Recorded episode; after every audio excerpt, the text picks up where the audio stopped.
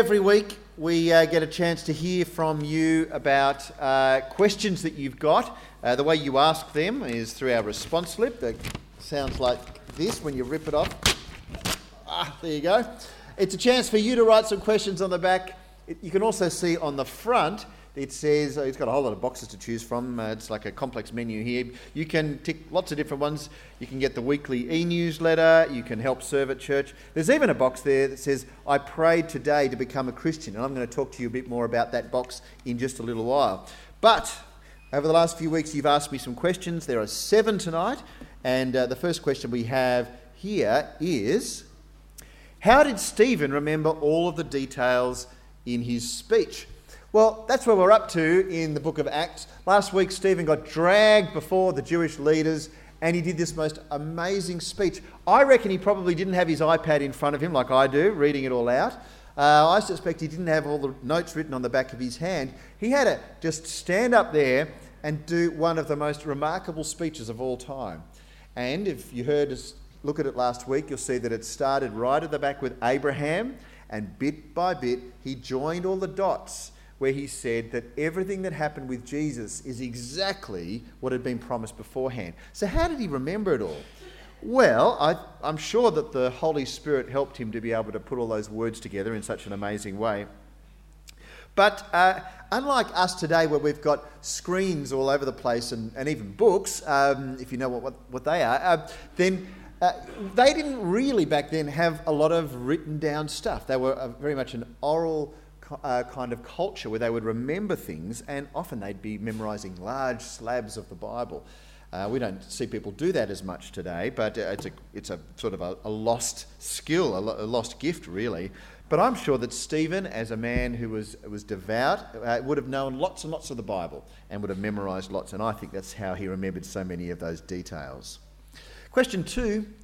How can Acts chapter 7:22 say that Moses was powerful in speech when Exodus 4:10 says he wasn't? I really like these kind of questions. They kind of say, hang on a second, there's a bit from the Old Testament that seems to say A, but then we get to the next, the bit of the New Testament seems to say B. Are you trying to trick us? Or what's the deal? Did God make a mistake? All those things. Well, no, I'm not trying to trick you, and no, God did not make a mistake. I think that when we have a look at Exodus chapter 4:10, God is saying to Moses, I want you to go to my people and I want you to speak. And in particular, I want you to go to Pharaoh, the bad king, and say, let my people go. And Moses, who was a bit of a chicken, said, I don't like to talk in front of people. That's not my gift. And God's like, well, yes, it is. No, it's not. Okay, well, Aaron, your offsider, will be the man who does the speaking. But in the end, we see that through Moses and what he did and what he said, powerful things happened. And that, I think, is what's captured here in Acts chapter 7, where Stephen, in listing all the different things that happened, he mentioned that Moses was powerful in speech and in act. Question 3. Did any of the Jews who stoned Stephen eventually repent? Well, I know of one, that's for sure, and that is Saul, who we also know of as Paul. That's next week, so stay tuned. We'll hear about how he does the biggest 180-degree backflip that you're going to see pretty much in history. What about any others? I'm not sure. I was trying to think through it, and I couldn't come across anyone at this stage. But I think it's pretty likely that of the 70 blokes who were there listening to Stephen as he stood up and told them about how awesome it is that Jesus is alive, I reckon that there'd be a reasonable chance that some of them would be just having some second guesses. And it may well be that in due course they repented of the fact that they had rejected Stephen and rejected Jesus and had come back to follow Jesus. Don't know about that, that's just a hunch. But either way, we certainly know that Saul, who was also known as Paul, did just that. Question 4. What was the significance of placing coats at Saul's feet? You remember from last week, it's the grisly, horrible thing where Stephen's done this amazing speech where he talks about how everything fits together in the Bible and how he himself is telling them, don't make the same mistake as so many others did in the past in rejecting the one that God sent to save the world. Don't do that. And they did just that. And the way they did that most clearly was that they in fact put Stephen to death, and they did that through stoning, through throwing big boulders on him. Horrible, disgusting death, but that's how they killed him. What's the significance of placing coats at Saul's feet? Well, they took the coats off because it was such heavy-duty work to be killing someone like that. It's a horrible story. But I think it showed that Saul was protecting their very valuable garments from perhaps damage or robbery or something like that. But Saul was certainly involved in a certain way, wasn't he? And he wasn't maybe picking up the stones, but he's kind of like a part of the team. And we'll see even more tonight that he was totally on board with the grisly death of Stephen. Question 5.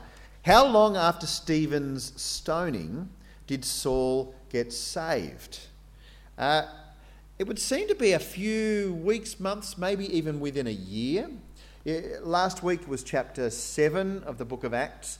Chapter 8, there's a bunch of things that happen as the gospel spreads out from just Jerusalem and sort of gets scattered out to Judea and Samaria. And then a bit later on, after Saul has been running around dragging Christians from their homes to try and throw them in prison, sometime after that we get to the point where Saul actually does the backflip and follows Jesus. So how long? I don't know. I'm guessing a few months. That's my guess. Second last question, did Saul change his name to Paul or keep both names? I reckon I probably said last week Saul before he changed his name to Paul. No, technically speaking, Saul kept two names. He kept his Saul was his kind of Hebrew name, and then Paul was his Greek or his Roman name. And sometimes it will specifically refer to him as Saul.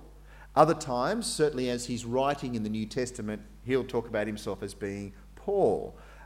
If you want to see where both fit together, you can look at Acts chapter 13, verse 9, where it says, Saul, who is also called Paul. So there you go. Both of them together. He was a guy who sort of straddled both cultures, but the Hebrew Jewish kind of culture was sort of in his blood, but also at the same time he was able to hang out with all the Greeks and the Romans as well and be fluent in that sort of world. And funnily enough, God didn't send him to go and reach the Jews. He got others to do that. He said, I want you to go out and go to the Gentiles, to the Greeks. And that's what we'll see next week so powerfully. Finally, question 7, are Christians a type of Polish Jew?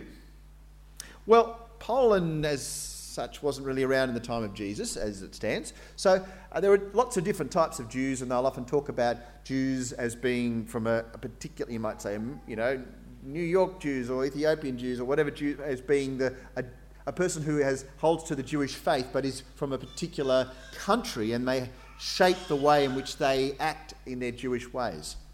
So let's kind of just strip it back and say, are Christians a type of Jew? It's a good little question, isn't it? Because Jesus was a Jew, wasn't he? I mean, he was totally into the whole Jewish thing. He went to the temple, he had bar mitzvah, he did all the Jewish sort of stuff, right? But does that mean that the followers of Jesus are Jews as well? Well, no. There was this big kind of crossroad in history, and that is that even though Jesus came to the Jews, because he was a Jew, the Jews said, you're not the one we're waiting for. He's like, no, I am. It's like, no, you're not. Yes, I am. No, you're not. And we're going to kill you. And they did. Tonight, we get to see a man who was a Jew, a full-on Jew. And he read about Jesus and his life was turned around. And so he went from being a Jew to being a Christian, a follower of Christ. Now, that said, there are some people around who grew up being Jews and have then come to follow Jesus as Messiah, or they'd say Yeshua as Messiah, they would say in Hebrew or something like that. You don't know Hebrew, so I could have just been clearing my throat and you'd just be thinking, well, he's very smart. But they still adopt a whole lot of the Jewish kind of culture, and yet they recognise that Jesus is the ultimate Jew, which is just awesome. I love that how there's that transformation in belief, but a culture that remains the same. And so we should be praying for many Jews to come to know Jesus as the Messiah, which is what we should be praying for.